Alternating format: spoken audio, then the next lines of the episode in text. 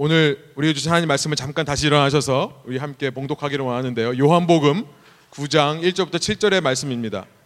생명의 신성함 두 번째 시간으로요, 하나님의 하시는 일을 나타냄이라는 제목으로 말씀 나누기 원하는데요. 요한복음 구 장 일 절부터 칠 절의 말씀 저와 여러분이 한 절씩 번갈아가면서 읽고 마지막 절은 함께 읽도록 하겠습니다. 요한복음 구 장 일 절입니다.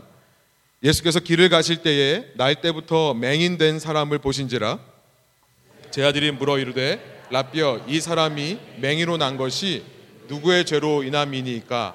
자기니까? 그의 부모니까?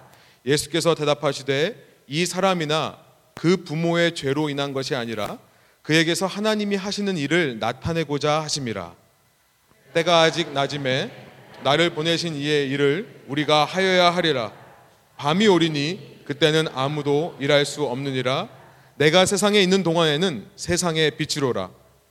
이 말씀을 하시고 땅에 침을 뱉어 진흙을 이겨 그의 눈에 바르시고, 함께 읽겠습니다.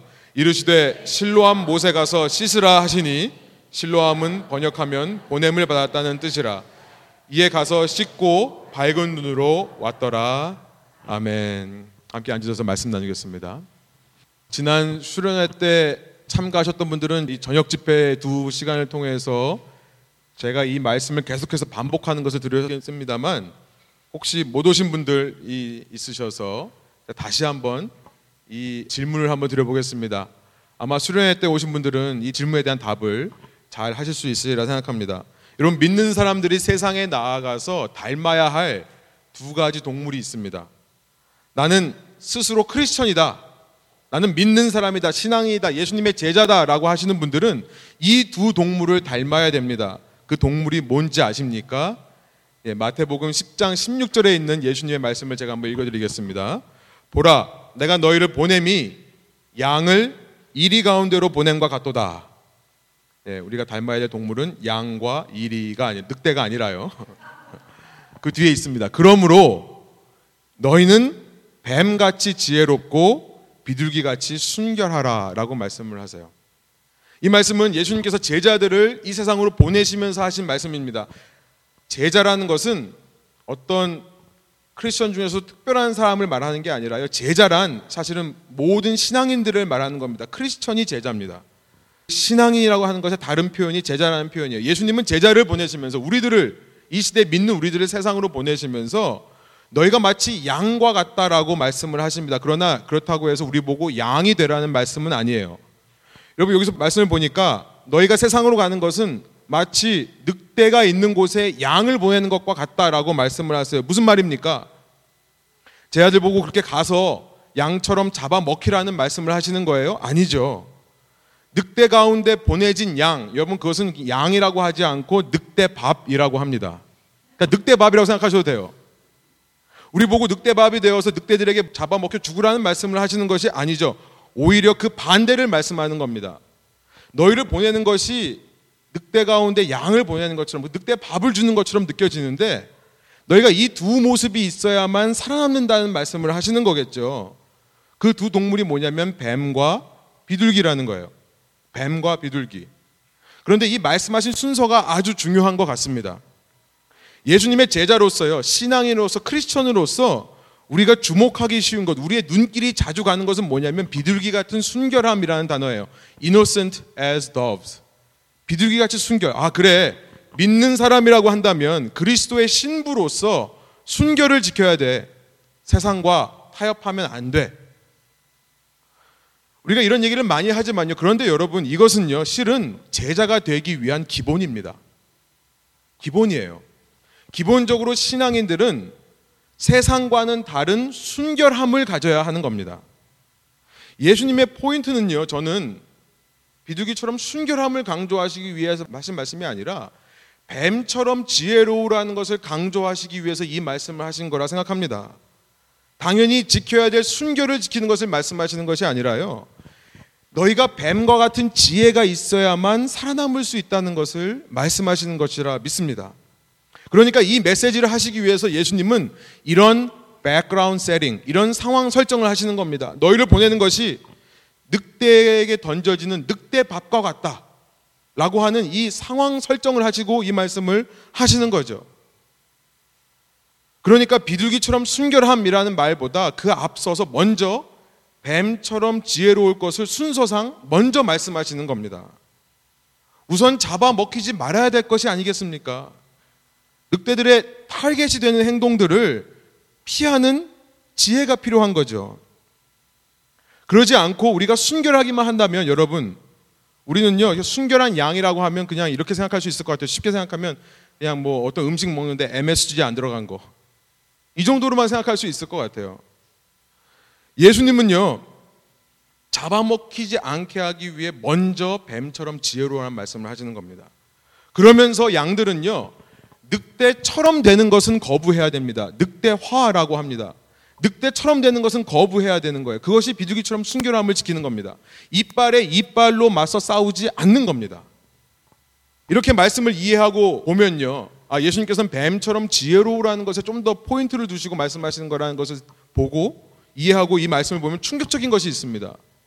그것은 뭐냐면, 이 마태복음 십 장 십육 절에서 뱀처럼 지혜로워라고 하는 이 단어, 뱀이라고 하는 명사, 나운과 지혜로워라고 하는 이 adjective, 형용사, 이 두 단어가 똑같이 사용된 말씀이 성경을 찾아보면요, 창세기 삼 장 일 절이라는 것이 충격적이에요. 창세기 삼 장 일 절의 말씀 제가 한번 읽어보겠습니다.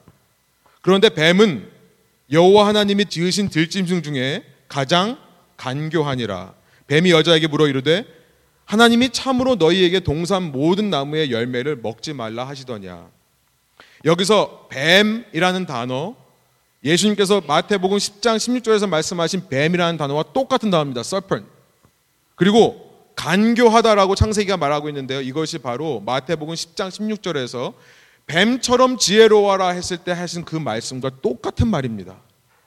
당시 그리스로 된 성경을 보면요, 예수님은 지금 이 말씀을 하시면서 창세기 삼 장 일 절의 말씀을 하신 것이라는 것을 알게 돼요. 이 창세기 삼 장 일 절을 그리스 말로 번역한 성경이 똑같은 단어를 쓰기 때문에 그렇습니다. 그러니까 예수님은 지금 무슨 말씀을 하시는 겁니까? 너희가 뱀처럼 지혜롭되 창세기 삼 장에 나와 있는 뱀처럼 지혜로우라는 말씀을 하시는 거예요. 충격이지 않습니까? 창세기에서 나타난 뱀이 어떤 뱀입니까? 인류 첫 사람이었던 아담과 그의 아내를 꼬셔서요, 불순종하게 만든 그 뱀입니다. 죄를 짓게 한 그 뱀이에요. 예수님께서는 지금 제자들에게 세상으로 나아가면서 지혜로운 데 있어서는 너희가 최소한 세상만큼은 지혜로워야 된다는 것을 말씀하시는 겁니다. 최소한 세상만큼 지혜롭지 않으면 너희는 세상에 나아가서 신앙인으로 살 수 없다는 것을 말씀하시는 것 같아요. 그렇습니다. 여러분, 우리가요, 이 마태복음을 통해서도 이 신앙의 기본적인 진리가 무엇인지를 우리는 확인했습니다. 우리가 붙들어야 되는 성경적인 진리는 하나님 사랑과 이웃 사랑이라고 하는 진리예요. 성경에서 말씀하시는 제자란 그냥 나만 잘 신앙생활 하다가 구원받으면 된다라는 그런 제자가 아니라요, disciple making disciple이라고 말씀드렸죠. 가서 모든 민족을 제자로 삼는 제자가 참 제자다. 여러분, 우리가 이렇게 참된 신앙의 기본 진리, 하나님의 사랑과 이웃 사랑이라고 하는 기본 진리, 이걸 붙들고 살려고 하면요, 또 우리가 이 땅에서 참 제자로 살려고 한다면요, 여러분, 우리에게는 하나님께서 지으신 들짐승 중에 가장 간교했던 뱀과 같은 지혜가 필요하다는 사실입니다. 사람을 낚는 어부로서의 지혜가 필요한 거예요. 마태복음 사 장 십구 절에서 제자들에게 가르쳐서 사람을 낚는 어부가 되라. 상대를 잘 파악하는 지혜, 민감하게 반응하는 지혜, 그 물의 움직임과 물의 빠르기, 물의 방향을 파악할 수 있는 지혜, 그래서 잡아당길 때와 조금 풀어줄 때를 아는 지혜. 여러분, 이런 지혜가 우리 인간 낚시꾼들에게 필요한 것입니다. 그러나 우리를 통해 그렇게 다른 사람들이 낚였을 때요, 낚였다는 표현을 써서 죄송합니다만, 그들이 아, 내가 낚였구나 라는 사실을 깨닫는 그 순간에, 여러분, 그들에게 어떤 배신감이나 어떤 좌절감이 밀려들기는커녕 오히려 그 낚임에 감사하게 되는 게 목적이죠. 그 낚임에 감격하게 하기 위해서 우리는요, 지혜와 함께 순결함이라고 하는 것이 있어야 된다는 것입니다. 우리의 목표는요, 믿지 않는 사람 속이고 꼬셔다가 교회 가다 앉혀오는 게 목적이 아니죠. 그것이 아닙니다. 비둘기 같은 순결함으로요, 진정으로 사랑해 주는 겁니다. 지혜를 가지고 다가가되 비둘기 같은 순결한 사랑을 해주는 거예요. 사랑 중에 가장 위대한 사랑이 누구의 사랑인지를 알게 해주는 겁니다. 이 땅에 수많은 자유가 있는데요, 그 자유 중에 진정한 자유가 무엇인지를 맛보게 해주는 겁니다. 이 세상에서 줄 수 없는 평안과 평화가 무엇인지를 알게 해주는 거예요. 그러나 그들이 공감할 수 있도록 우리의 마음을 감동시키는 게 목적이 아니라 그들의 마음을 감동시킬 수 있도록 지혜가 필요한 것입니다. 제가 설교를 시작하면서 이렇게 지혜에 대해서 말씀드리는 이유는요, 이 시대 기독교인에게 있어서는 비둘기 같은 순결함이 부족한 것보다 뱀처럼 지혜로운 모습이 부족한 것은 아닌가 하는 생각이 들기 때문에 그렇습니다. 시대가 어떻게 변하고 있는지, 지금 세상 사람들은 무엇을 고민하고 있고 지금 세상 사람들은 무슨 생각을 하는지, 어쩌면 우리는 교회 생활이라고 하는 이 테두리 안에 갇혀서요, 그런 것들은 관심은 없는 채 그저 세상을 구하겠다고, 그저 세상을 사랑하겠다고 뛰어들기만 하는, 뱀처럼 지혜가 없는, 그냥 비둘기처럼 순결하기만 한 자들. 제가 수련회 때는 뱀처럼 지혜가 없고 비둘기처럼 순결한 자들을 가리켜서 그냥 새대가리다라고 말씀드렸는데, 예, 예배 시간에는 좀 들리기는 힘든 말씀인 것 같습니다만 이미 드렸죠. 이 말씀을 했죠. 이런 뱀처럼 지혜가 없고 비둘기처럼 순결하기만 한 것은 정말 어리석은 겁니다. 이 시대의 기독교인들이 혹시 그런 어리석음만을 가지고 있는 것은 아닌가 하는 생각이 많이 들었기 때문에 그 이 지혜에 대해서 짚고 넘어가고 싶은 겁니다. 여러분, 혹시 여러분 가운데 이것에 관해서 좀 더 지혜를 얻기 원하시는 분들은 제가 책 한 권을 소개시켜 드릴게요. 팀 켈러라는 분의 센터처치, 센터처치라는 책을 꼭 읽어보시기 바랍니다. 지금 써놓고 그냥 나중에 또 까먹지 마시고요. 지금 쓰시는 분들은 꼭 읽으실 분들만 쓰시기 바랍니다. 팀 켈러의 센터처치, 한국말로도 번역이 됐습니다. 센터처치라고 번역이 돼서 나왔습니다.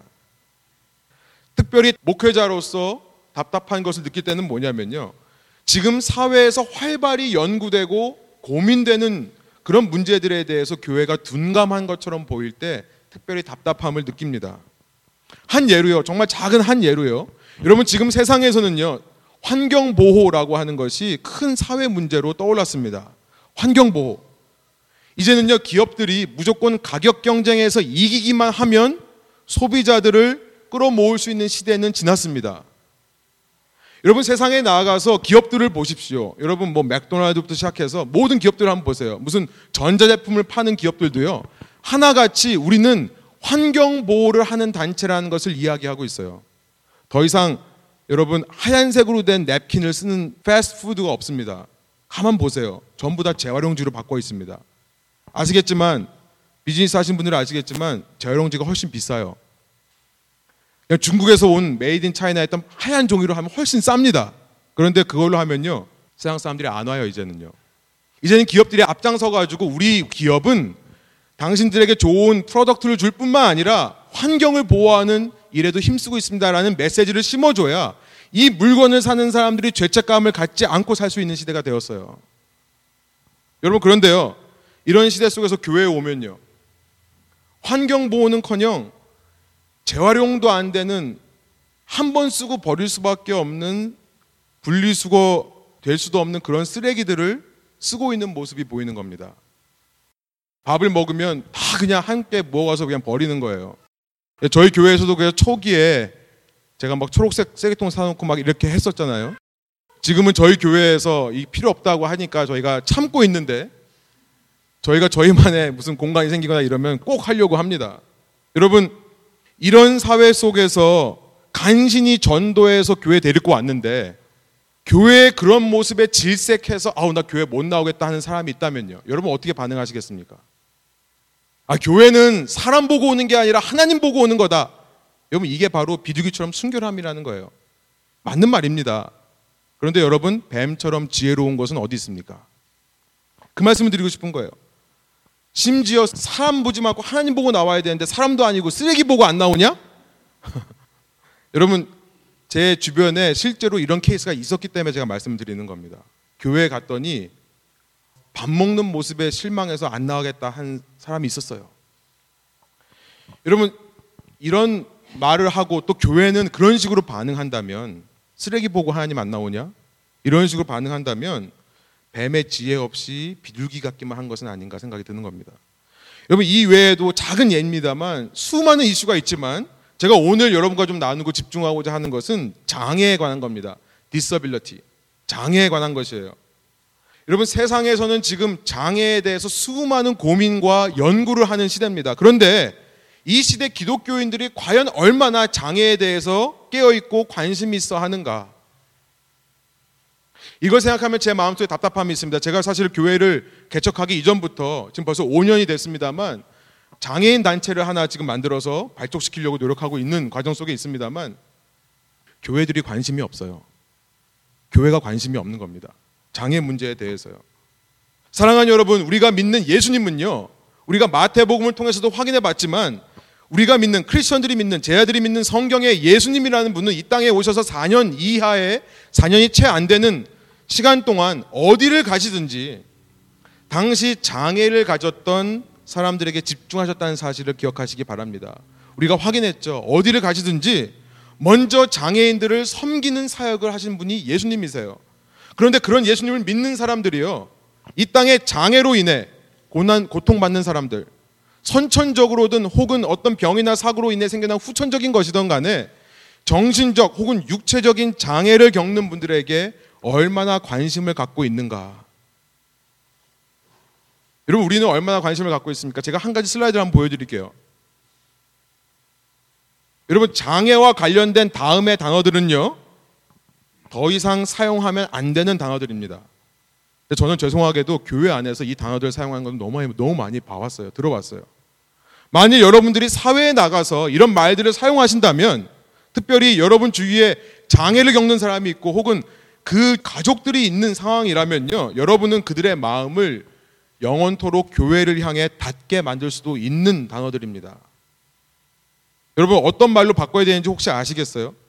주보에 답, 답이 있으니까 주보를 열심히 보시겠지만, 핸디캡이라는 단어, 장애자, 장애우라는 단어, 또 정상이라는 단어들, 무슨 단어를 바꿔 사용해야 되는지 아시, 아시겠습니까? 여러분, 핸디캡이라는 말은요, 천구백팔십 년대, 구십 년대에 사용되었지만 더 이상은 사용하지 않는 단어입니다.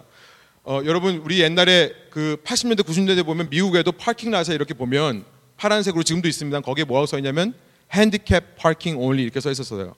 지금 가보시면 그거 뭐라고 그러는지 아세요? 더 이상 핸디캡이라고 안 하고 뭐라고 하는지 아세요? 그 푯말을, 예, accessibility parking이라고 합니다. accessibility parking.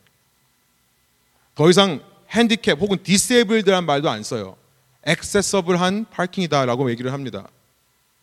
이 핸디캡이라는 말은 여러분 아시겠지만 조금 열등한 사람, inferior, 좀 열등한 사람을 좀 도와주자, 좀 봐주자라는 그런 동정 의식이 있어서요, 한때는 이 말을 disabled로 바꿨다가 지금은요, 이 disabled라는 단어 자체도 쓰지 않고요, 그들이 우리와 똑같은 사람이라는 것을 강조하기 위해 이렇게 씁니다. people with disability라는 단어를 씁니다. 주보에 보시면 제가 people first language라고 해서 사람이 먼저 오는 단어들을 제가 정리해봤습니다. 나중에 설교 끝나고 읽어보시기 바랍니다. 이걸 한국말로 표현하면요, 과거에는 우리가 장애자라는 단어를 썼습니다. 혹은 장애우라는 단어를 썼습니다. 근데 더 이상 이 단어들을 사용하지 않습니다. 장애자라고 하는 것의 자라는 것은요, 사람이라는 뜻이지만 이 자라는 것 자체에 좀 낮춰 부르는 의미가 있다고 합니다. 그리고 이 장애자라는 단어는 장애에 집중을 하게 하기 때문에 더 이상 사용하지 않습니다. 장애우라는 단어의 우자는 친구라는 뜻입니다. 좋은 뜻일 수도 있지만 그런데 이 속에는 역시 동정하는 의미가 들어있는 겁니다. 이 사람은 친구가 필요한 사람이다 라고 하는 생각을 자꾸 갖게 하는 거예요. 그러니까 더 이상 장애우라는 단어도 사용하지 않습니다. 맞는 말은 장애인이라는 단어예요. 장애인. 영어도 people을 먼저 쓰듯이 한국말도 장애인이라고 하면서 인, 사람이다. 그들은 우리와 달리 몸의 한 기능이 없거나 상실된 사람일 뿐 실은 우리와 동일한 인격적인 존재라는 것을 말하기 위해 장애인이라는 단어를 씁니다. 여러분, 이렇게 장애가 있는 사람들, people with disability라고 하는 말들로 바뀌면서요, 자연스럽게 장애가 없는 사람에 대한 표현도 바뀌었습니다. 여러분, 장애가 없는 사람을 제발 부탁드리는데요, 정상인이라고 하지 마십시오. 누구는 비정상인입니까? 우리가 이런 말들을 쓰다가 누군가 들으면요 깜짝 놀라는 거예요. 정상인이 아니라 노멀 피플이 한 것이 아니라, 또 우리가 장애가 없는 아이들을 가르쳐서 정상 아동이라고 하는데요, 이런 말을 쓰지 마시고요, 뭐라고 쓰냐면 장애가 있는 사람들을 people with disability라고 한다면 장애가 없는 사람들은 people without disability라고 하면 되는 겁니다. 비장애인이란 말을 씁니다. 비장애인. 장애인들이 함께 있을 때 그러지 않은 사람들을 가리켜 말할 때는요 비장애인이란 말을 쓰는 거예요. 여러분, 저는요 여러분들이 이런 표현에 대해서 아시는 것만으로도 여러분 이 자리에 오시길 잘했다는 생각을 저는 합니다. 여러분, 저는요 이 설교의 목적을 다 이루었다고 생각합니다. 실은요 제가 기회가 되면 이 내용들을 꼭 여러분과 한번 나누고 싶은 마음들이 전부터 있었습니다. 여러분, 우리가 성경 진리를 아는 것 너무나 중요합니다. 성경을 진리를 아는 것은 그 순결함은 너무나 중요합니다. 그러나 그와 동시에 그 진리를 이 세상에 소통, 커뮤니케이트 하는 데 있어서 지혜가 필요하다는 것입니다. 여러분, 여러분 이제 세상에 나아가서요 여러분들이 이 노란 글씨 단어들을 사용한다고 생각해 보세요. 기독교인들이 이런 표현들을 대화 가운데 사용한다고 생각해 보십시오. 여러분, 현재 기독교인에 대해서 수많은 사람들이 선입견과 편견을 가지고 있는데요, 그들의 선입견과 편견이 조금은 없어지지 않을까요? 여러분, 비신앙인들이 신앙인들에 대해서 가지는 선입견과 편견이 무엇입니까? 기독교인들은 자신의 종교밖에 모르는 사람이라고 하는 것이 가장 큰 선입견과 편견이에요.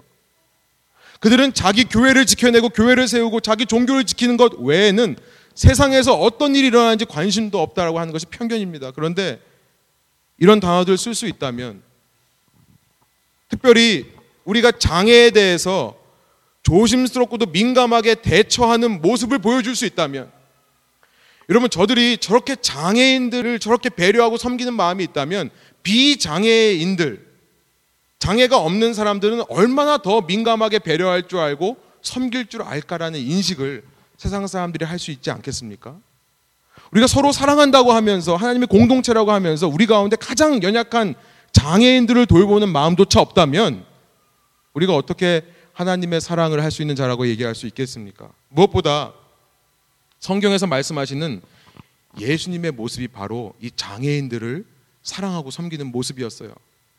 우리가 이 장애 사역에 관심을 가짐으로 그 예수님의 모습에 좀 더 가까이 갈 수 있지 않겠습니까? 이곳에 잠깐 설교를 스탑하고요, 이 시간에 잠깐 우리 윤태원 자매님 나오셔서 이 장애와 관련해서 잠깐 간증을 좀 해주시겠습니다. 세대가리 말씀하시다가 저를 부르신 게 좀 당혹스럽네요. 장애란 단어 자체가 굉장히 불편하기 때문에 웃으시라고 말씀드렸습니다. 젖을 빨고 삼키는 본능적인 일도 못하는, 아, 그렇게 보는 사람 애태우는 아이, 힘이 없어 울지도 못하고 지쳐 잠만 자는 아이, 배에 복수가 차 힘이 들어하는 아이, 이 아이가 제 아들 주경이었습니다. 생후 오 일째 되던 날, 아, 당신의 아이는 심장의 심방과 심실이 제대로 연결되어 있지 않아 수술을 해야 한다는 말과 함께 그 심장의 이상의 원인은 다운 증후군이라는 유전자 변형 때문이라는 머리에 구멍이 나는 듯한 이야기를 전해 듣던 날, 주님은 뭐하고 계셨을까요? 생후 팔십 일 된 아기가 일곱 시간이나 되는 대수술을 견디고 얼굴은 퉁퉁 붓고 온몸에 주사바늘과 호수를 감싸고 있을 때 주님은 뭐하고 계셨을까요?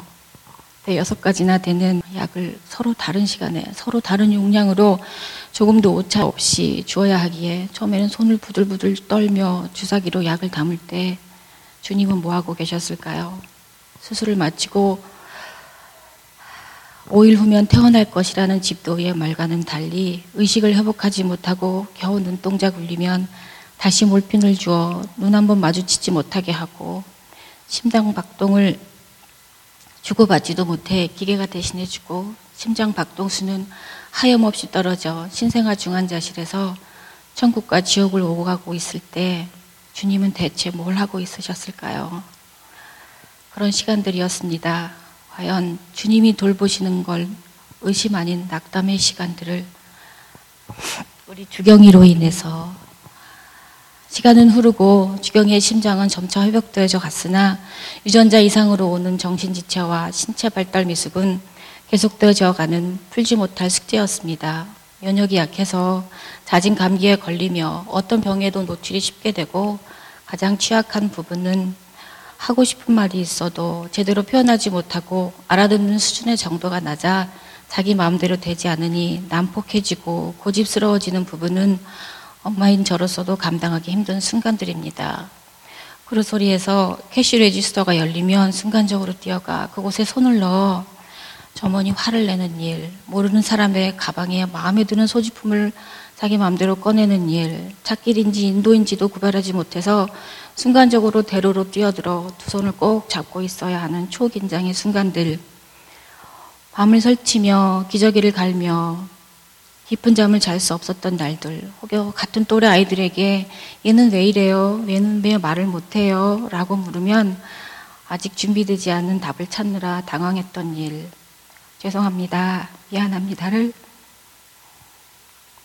입에 달고 다녀야 했던 그 구질구질한 시간들, 이런 일들과 함께 살아가는 힘겨운 시간들이 있었습니다. 우리 주경이로 인해서 이렇게 육신의 병과 발달 미숙으로 불편함 속에서 살고 있었지만 주경이를 통해 주님은 참 많은 것을 주셨습니다. 주경이가 여섯 살 되던 날 수요예배를 드리러 가는 차 안에서 있었던 일입니다. 손가락에 힘이 생겨 자신의 손으로 무언가를 할 수 있게 된 주경이는 달리는 차 안에서 안전벨트를 풀고 차 안을 휘젓고 돌아다니던 일이 종종 있었습니다. 그날도 고속도로 위 달리던 차 안에서 난동을 부리던 주경이에게 아무리 소리를 지르고 앉으라 말을 해도 듣지 않자 너무 화가 나 폭발해버린 저는 너 오늘 예수님 만나는 날인 줄 알아 하며 차를 갓길에 대고 저놈을 아작을 내버리려는 마음에 차선을 바꾸려 씩씩거리며 고개를 돌리는 순간 저는 알 수 없는 것이 머리끝부터 흘러내리는 것을 느꼈습니다. 그 이과수 폭포 같은 것에 저는 꼼짝도 하지 못하고 그냥 앞으로 가면서 주경이에게 말했습니다. 주경아, 앉아야지. 중저음의 제 목소리 톤에서는 한 번도 나오지 않았던, 전에도 없었고 후에도 없을 그런 목소리였습니다. 그것은 과연 무엇이었을까?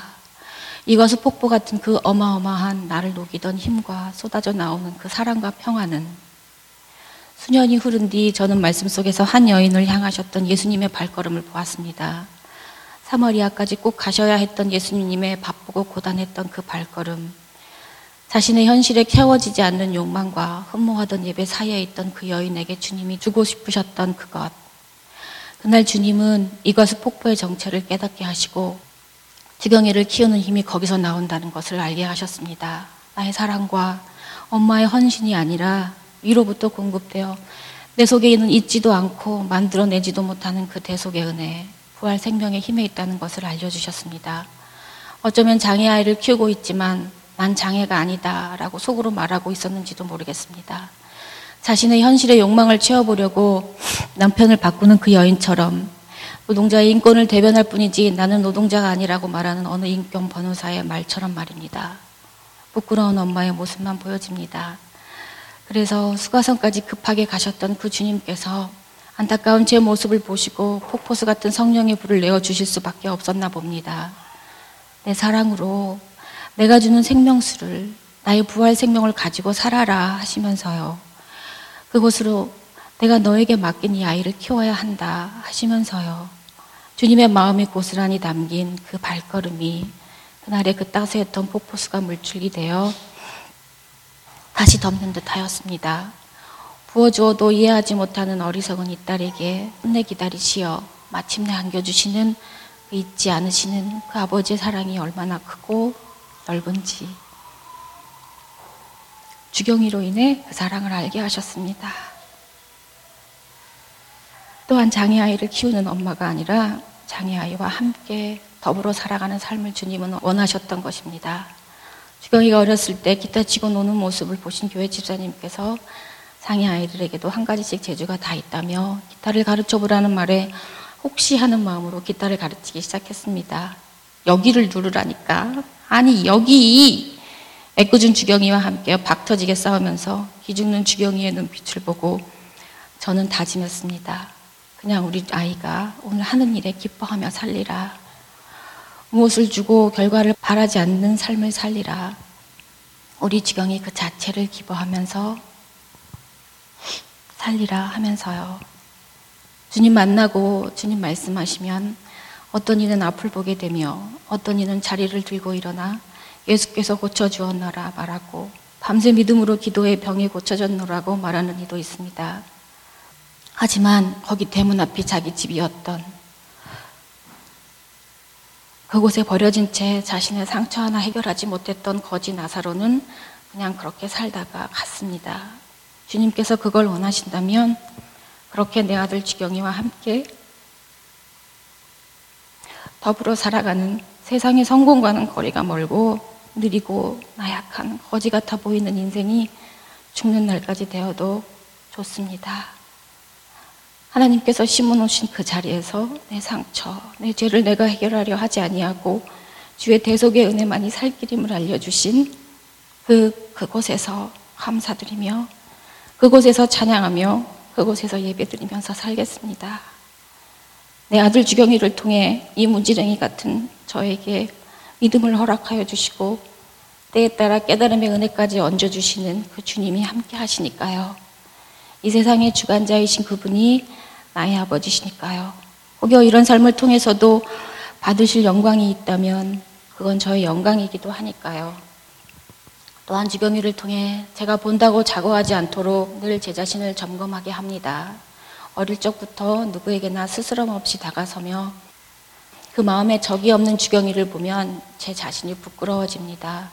같은 반 친구가 이야기책에서 자기가 좋아하는 캐릭터가 죽었다고 슬피 울자 주경이는 그저 그 친구의 곁을 지키며 같이 울며 토닥이고 위로해 주었다고 합니다.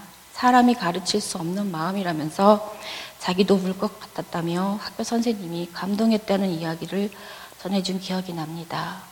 또 여행 중 거리에 홈리스를 봐도 스스럼없이 악수하고 안아주며 어제 본 친구에게 안부 인사하듯 격이 없는 모습도 있습니다. 말이 통하지 않는다고 자신을 따돌리고 방문을 잠궈 들어오지도 못하게 하던 친구를 길에서 우연히 만나도 먼저 다가가서 하이하며 자신의 친구라고 반가워하는 모습도 있습니다. 굳이 따지지 않고 나와 비슷한 부류의 사람을 나누지도 않으며 네 편 내 편 가르지도 않습니다. 자신을 배척하는 자들에게도 먼저 다가가는 모두가 자신의 친구라고 말하는 주경이야말로 천국 대사로 이 땅에 보내진 주님의 사람인 듯합니다. 주경이에게 있는 이 귀한 모습은 사람이 가르칠 수 없다는 마음이라는 말이 저를 깨어나게 합니다. 가르쳐 주어도 깨닫지 못하고 보여주어도 볼 수 없는 어미의 영적 무지함을 깨우쳐 주기 위해 저희 가정에 보내주신 선물인 것이죠. 교만한 마음에 나는 보노라 말하지만 나에게 진정 우는 자와 함께 울어주고 웃는 자와 함께 웃어줄 수 있는 그런 마음이 있는지 늘 돌아보게 합니다. 그렇게 주님은 굳어져 버리고 시기와 경쟁으로 가득 찬 우리 삶 속에 주경이를 심어 넣으시고 잊지 않게 하시는 듯 합니다. 누가 진정 주님의 마음을 가진 자인지, 누가 진정 주님의 사랑을 실천하며 사는 자인지, 누가 영적 장애인인지를 말입니다. 주님 보실 때 누가 진짜 십자가를 바라보지 못하게 하는 자인지 두려운 마음이 듭니다. 이렇게 우리의 부족함을 바라보게 하시고 교만에 빠지지 않도록 하게 하는 주경이는 그런 아들입니다.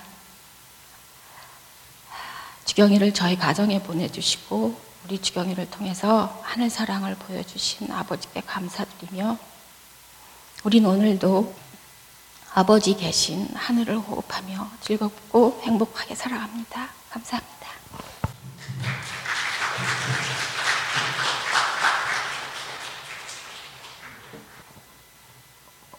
네, 감사합니다. 우리가 지혜를 가지고 장애인을 대해야 되고요. 그들에게 특별한 관심을 가져야 하는 이유는요. 단지 우리가 시대에 뒤처지지 않은 사람처럼 보이기 위해 지혜 있는 사람처럼 보이기 위한 것은 아닙니다. 우리가 사랑하고 닮기 원하는 예수님께서 장애인들에 대한 특별한 관심과 사역을 하셨기 때문에 우리도 그처럼 해야 된다라고 하는 requirement, 어떤 요구 조건도 아닌 것입니다. 여러분, 우리가 오늘 읽은 본문은요, 요한복음 구 장에 있는 본문은요, 하나님께서 이 땅에 장애를 허락하신 이유에 대해서 너무나도 분명하게 말씀하세요. 다시 한번 우리 한 목소리 한번 읽어볼까요? 읽어보실 때 우리 노란 글씨로 써있는 부분을 좀 더 힘차게 힘을 주어서 한번 읽어보기 원합니다. 예수께서 대답하시되 이 사람이나 그 부모의 죄로 인한 것이 아니라 그에게서 하나님이 하시는 일을 나타내고자 하심이라. 하나님께서 이 땅에 장애를 허락하신 이유는 하나님께서 하시는 일을 나타내기 위해, 그를 통해 하나님이 하시는 일을 나타내기 위해서다. 여러분, 하나님이 하시는 일, the works of God이라는 것이 뭘까요? 우리는 많은 경우 하나님의 말씀을 오해하는 것 같습니다. 앞뒤 문맥을 읽지 않고요, 우리가 읽은 그 부분만 해서 우리가 해석을 하면요, 이런 오해가 있을 수 있습니다. 우리가 이 구 장 일 절부터 칠 절의 말씀만을 읽으면 마치 하나님께서 하시는 일이란 이 시각장애인, 우리가 이제 배웠으니까요, 사실 성경에 소경이라고 되어 있지만 시각장애인이라는 말로 불렀으면 좋겠습니다. 하나님이 하시는 일이란 마치 이 말씀만 보면 그 나면서부터 시각장애인이었던 사람을 실로암이라는 연못에 보내서 씻게 하심으로 말미암아 눈이 보여지게 된 것, 그의 시각을 고쳐주시는 것, 이 장애를 가진 사람이 장애가 없어짐으로 말미암아 하나님께 영광을 돌리게 되는 것, 이것이 하나님이 하시는 일이라고 우리는 착각하기가 쉬워요. 문맥을 고려하지 않은, 컨텍스트를 보지 않는 해석입니다. 여러분, 이것이 심각한 문제인 것은 뭐냐면, 이런 해석이 신앙생활과 하나님에 대해서 우리 마음속에 잘못된 원리를 만들어냅니다. 그리고 우리는 그 원리를 가지고, 여러분, 원리라는 것은 그렇죠, 원리라고 하는 것은 진리입니다. 어느 시대 어느 상황 속에나 적용될 수 있는 것이 원리입니다. 우리는 잘못된 원리를 가지고, 문제는 뭐냐면 세상에 나아가서 모든 상황 가운데 그 원리를 적용하려고 하는 문제가 있다는 것입니다.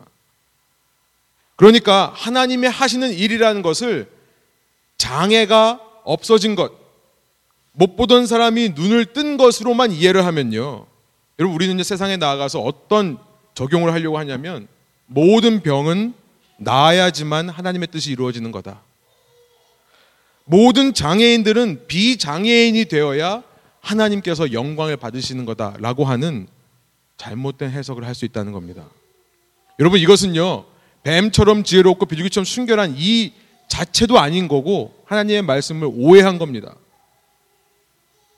여러분, 이런 결론은요, 가만히 생각해 보면 오늘 본문 이 절에서 했던 그 제자들의 질문, 이 제자들이 예수님께 했던 질문과 별로 다르지 않은 논리로부터 출발한다는 것을 우리는 알게 됩니다. 이 절에서 제자들이 무슨 질문을 했습니까? 이 절이에요. 제자들이 물어 이르되 랍비여, 이 사람이 맹인으로 난 것이 누구의 죄로 인함이니까? 자기니까 그의 부모니까? 장애가 혹은 질병이라는 것이 어떤 사람의 죄로부터 나온 원인과 결과로 해석을 하는 겁니다. 여러분, 이 생각은요, 제가 지금 말씀드린 하나님의 뜻은, 하나님이 하시는 일은 장애를 고치는 거고 병을 낫게 하는 거다라고 하는 논리와 똑같은 논리인 거예요. 그렇죠? 죄로부터 장애가 오고 죄로부터 질병이 왔으니까 하나님이 하시는 것은 이 장애와 질병을 치유하심을 통해 하나님께서 영광을 받는 일이다. 이 두 가지가 똑같은 말이 되는 겁니다. 아니요, 예수님께서는요, 분명 삼 절에서 이 사람이 이렇게 나면서부터 시각장애인으로 태어난 것은 그 부모의 죄건 이 사람의 죄건 죄와는 전혀 관계가 없다는 것을 분명하게 말씀하셨습니다. 그렇게 말씀하신 예수님께서 지금 하나님이 하시는 일이라는 것은 이 장애가 극복되고 이 병이 치유되는 일이라 말씀하시는 것이겠습니까? 그러면 예수님께서 말씀하신 하나님께서 하시는 일이란 뭘까요? 여러분, 성경 속에 이미 답이 있습니다. 문맥을 보면 답이 있습니다. 요한복음 육 장에서 이미 답을 주셨는데요, 여러분, 하나님께서 하시는 일이란 장애가 극복되고 병이 낫는 것이 아닙니다.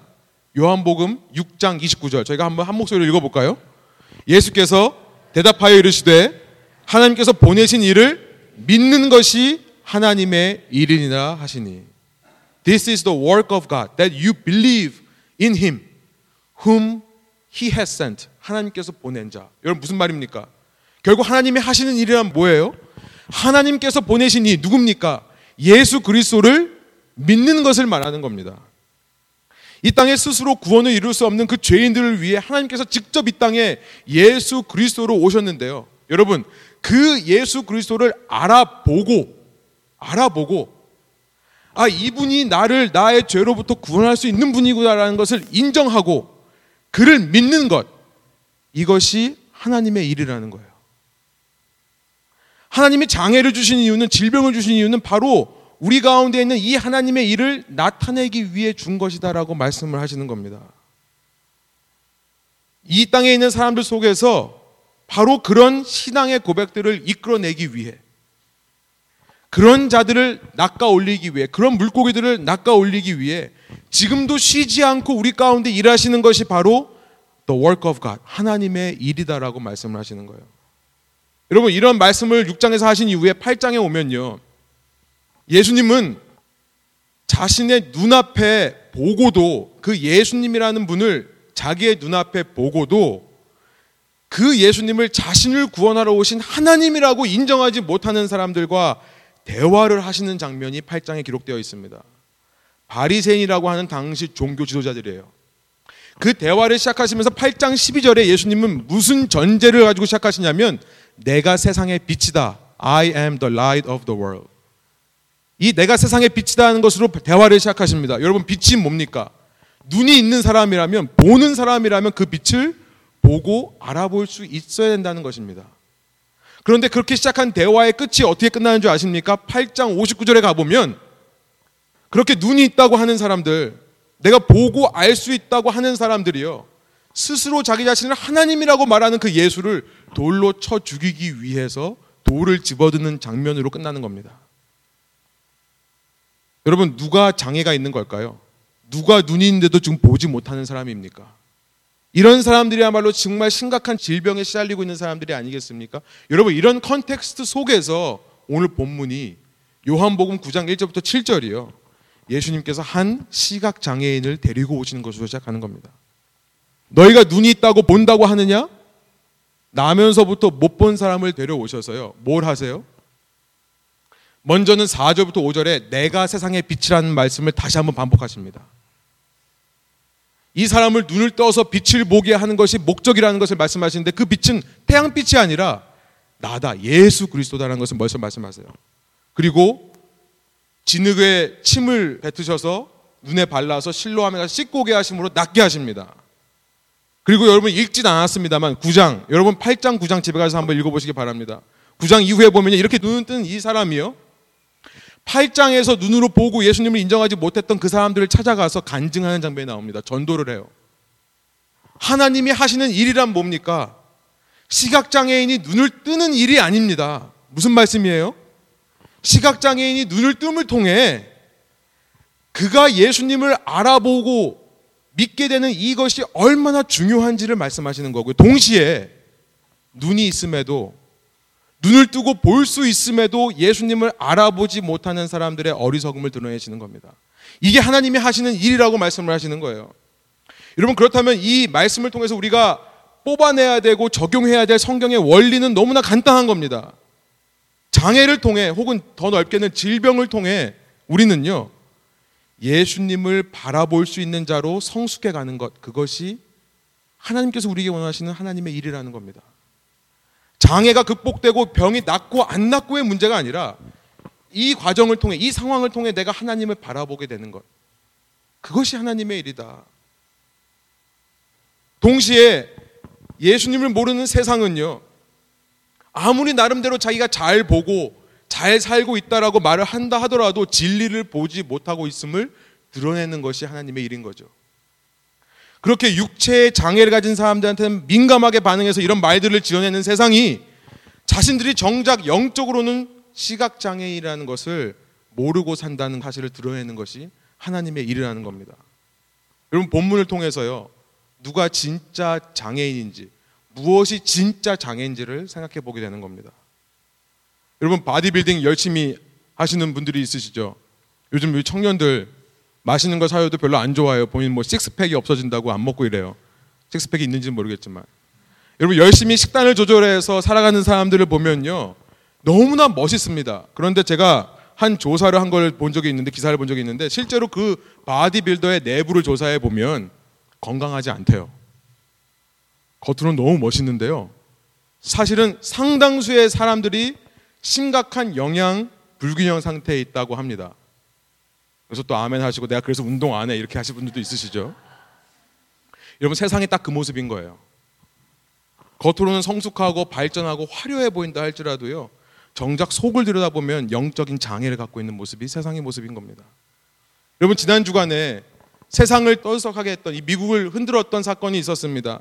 혹시 아시는지 모르겠지만 매사추세츠의 한 어떤 자매가 미셸 카로라고 하는 이십 세 여성의 이야기가 이 미국을 전체를 흔들어 놓았습니다. 삼 년 전에 열일곱 살의 나이에 이 여성이 뭘 했냐면 자기 남자친구한테 수십 개의 텍스트 메시지를 보내면서요 너 자살해라 자살해라 하는 메시지를 보냈어요. 그리고 그 남자친구가 스스로 목숨을 끊었습니다. 삼 년 동안 치열하게 법적인 공방을 해서요 지난주에 법원에서 어떤 결론이 났냐면 그녀가 했던 행위는 살인을 직접 한 건 아니지만 살인교사죄다 라는 판결을 냈습니다. 이로 인해서 제가 어떤 비평가가 쓴 글을 보니까요 이제는 셀폰을 통해서 우리가 받는 영향력이 우리가 생각하는 것보다 더 크다. 큰 세대가 되었다. 이 셀폰을 통한 텍스팅이 이렇게 강력한 힘을 발휘할 수 있고 이 나라의 법원이 그 힘을 인정했다는 사실이 놀랍다. 이런 비평을 쓴 것을 봤습니다. 생각보다 셀폰에게 우리가 상상하지 못하는 영향력을 받는 것은 아닌가. 여러분 이 시대 젊은이를 보면요 하루 이십사 시간 스마트폰을 몸에 달고 다닙니다. 길을 걸어가도 이러고 다니고요 밥을 먹어도 이러고 먹습니다. 정말 장애인의 모습이 뭘까요? 정말 장애가 있는 것이 뭘까요? 생각할 수밖에 없는 대목입니다. 여러분 제가 지난 수련회 끝나고요 집에 와서 아내와 대화하는 중에 아내가 한 말이 제 마음속에 확 깊이 와서 박힌 것이 있어요. 저보고 주경이에 대해서 얘기를 하면서 아내가 그래요. 진짜 장애인은 우리가 아니냐. 주경이는요 수련회에서 처음 만난 그룹이 있는데요 그냥 가가지고 같이 게임을 해요. 전에 출석하던 교회 분들이 모셔가지고 식사를 하는데요 주경이는 아무렇지도 않게 그 테이블 가서 같이 밥을 먹습니다. 그런데 우리들은요 눈치 보는 거예요. 장애가 없다고 하는 뇌에 장애가 없어서 모든 걸 생각할 수 있다고 하는 사람들은요 치밀하게 계산합니다. 내가 가서 저 사람들이랑 밥 먹으면은 어떤 오해를 하지 않을까 우리 분들에게는 어떤 모습으로 비춰질까. 그래서요 하나님의 한 형제 자매라고 하는 사람들이 그 차이를 극복해내지를 못하는 거예요. 여러분 얘기하는 게 아니라 제 얘기를 하는 겁니다. 그 교회 목사님이 제 앞을 지나가시는데요 나름대로는 인사하려고 했는데 그분이 저희가 했던 이 네임태그 아마 잘 만들어서 그랬는지 몰라도 그걸 뚫어져라 쳐다보시더라고요. 그래서 제가 순간 그 모습에 너무 불편해가지고 그냥 어떻게든지 빨리 그냥 지나가려고 그냥 지나쳤던 그런 마음이 있었습니다. 하나님이 하시는 일이 뭘까요? 주경이를 통해 우리가 장애인임을 말씀하시는 거예요. 너희가 정말 하나님을 사랑하고 이웃을 사랑하는 믿음을 붙드는 자들이냐? 너에게 정말 믿음이 있냐? 이웃 사랑 그 쉬운 그거 하나도 못하면서 교회 나오면 서로 원수되어 버리고 서로 관계가 끊어져 버리는 그런 모습으로 교회를 만들고 교회를 이끌어가면서 그런 너희가 나의 자녀들이라고. 여러분 주경이를 통해 하나님께서 하신 일이 무엇입니까? 제 속에 있는 믿음 없음을 보여주시는 거예요. 그리고 진짜 믿어야 될 사람이 누군지를 보여주시는 거죠. 다시 한번 회개하고 그렇습니다. 제가 주님만을 더 사랑하고 그 주님의 사랑으로 사랑하려 노력하겠습니다. 제 힘으로는 못해요. 주님의 사랑으로 하겠습니다. 결단하게 되는 거죠. 우리의 믿음이 더 예수님께 맞춰져 있어야겠다는 생각. 예수 더 잘 믿어야 되겠구나 라는 생각. 그러지 않으면 나도 요한복음 팔 장에서 예수님 만나셨던 그 종교인들로 전락할 수밖에 없다는 것을 깨닫게 해주시는 겁니다. 아내의 말이 정말 사실인 것 같아요. 어쩌면 우리가 장애자가 아닌가. 아버님께서 치매라는 병을 앓으십니다. 그 치매라는 병을 보면서 질병도 심각한 장애구나라는 생각이 들어요. 어쩌면 치매라고 하는 병은 병 중에 가장 어려운 병은 아닐까 싶기도 합니다. 제가 옆에 함께 있지는 못하지만 매주 어머님과 통화를 하면서 주위에 가족들이 얼마나 힘든 일을 겪는가를 듣고요. 참 마음이 아프고 무겁습니다.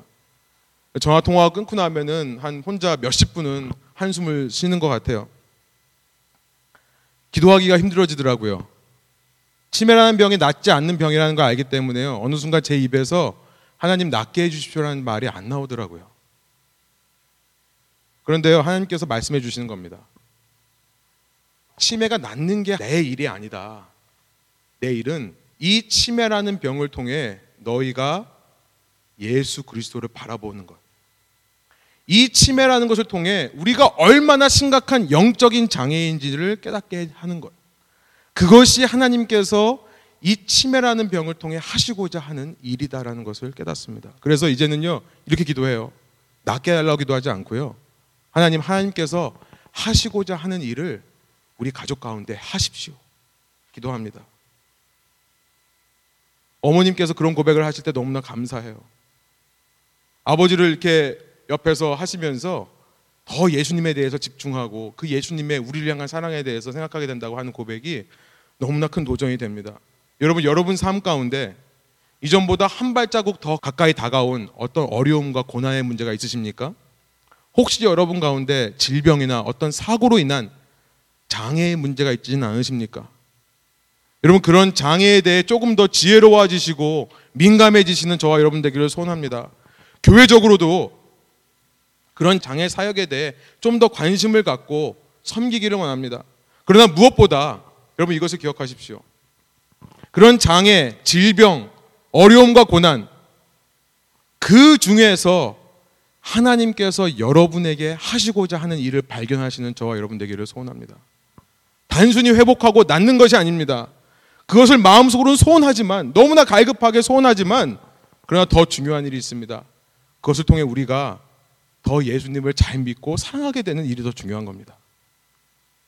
그 사랑을 체험하는 것을 통해 내 주위에 장애인들과 병자들과 고난에 있는 약한 자들을 돌아볼 수 있는 마음이 생겨나는 것이 중요합니다. 그런 예수님의 사랑에 집중함을 통해 그 사랑의 나를 통해 그들에게 흘려가는 것이 중요하고요. 더 나아가서 이 시대에 영적인 장애인들에게 그 사랑이 흘러가는 것이 중요하다고 생각합니다. 예수님을 모르고 예수님을 거부하는 그들이 예수님을 알게 되는 일. 여러분, 그렇게 하나님께서 장애라는 것을 통해 하시고자 하는 일에 주목하시는 저와 여러분의 삶 되시기를 원합니다. 함께 기도하시겠습니다. 이 시간 말씀을 기억하시면서 우리 짧게라도 하나님의 마음을 느끼기 원하고요. 우리 함께 하나님께 합당한 결단과 헌신의 고백을 올려드리기 원합니다. 함께 조용히 기도하시겠습니다. 하나님, 이 시간 저희가 말씀을 통해 하나님께서 우리에게 하시는 일이 무언가를 발견할 수 있도록 인도해 주시니 감사합니다. 저희 공동체에 주경이를 허락해 주시는 것이 얼마나 주님께 감사하고 위로가 되고 찬양이 되는지요. 주경이를 통해 이 공동체가 하나님께서 이 공동체에 하시는 일들을 바라볼 수 있도록 인도하여 주십시오. 이 땅에 주경이만이 아니라 주경이와 같은 어려움을 가지고 살아가는 친구들, 그 가족들을 통해 우리 모두가 진정한 장애가 무엇인지를 돌아보고 더 예수님을 주목하고 바라볼 수 있는 그런 기회가 될 수 있도록 인도하여 주옵소서. 특별히 우리 가운데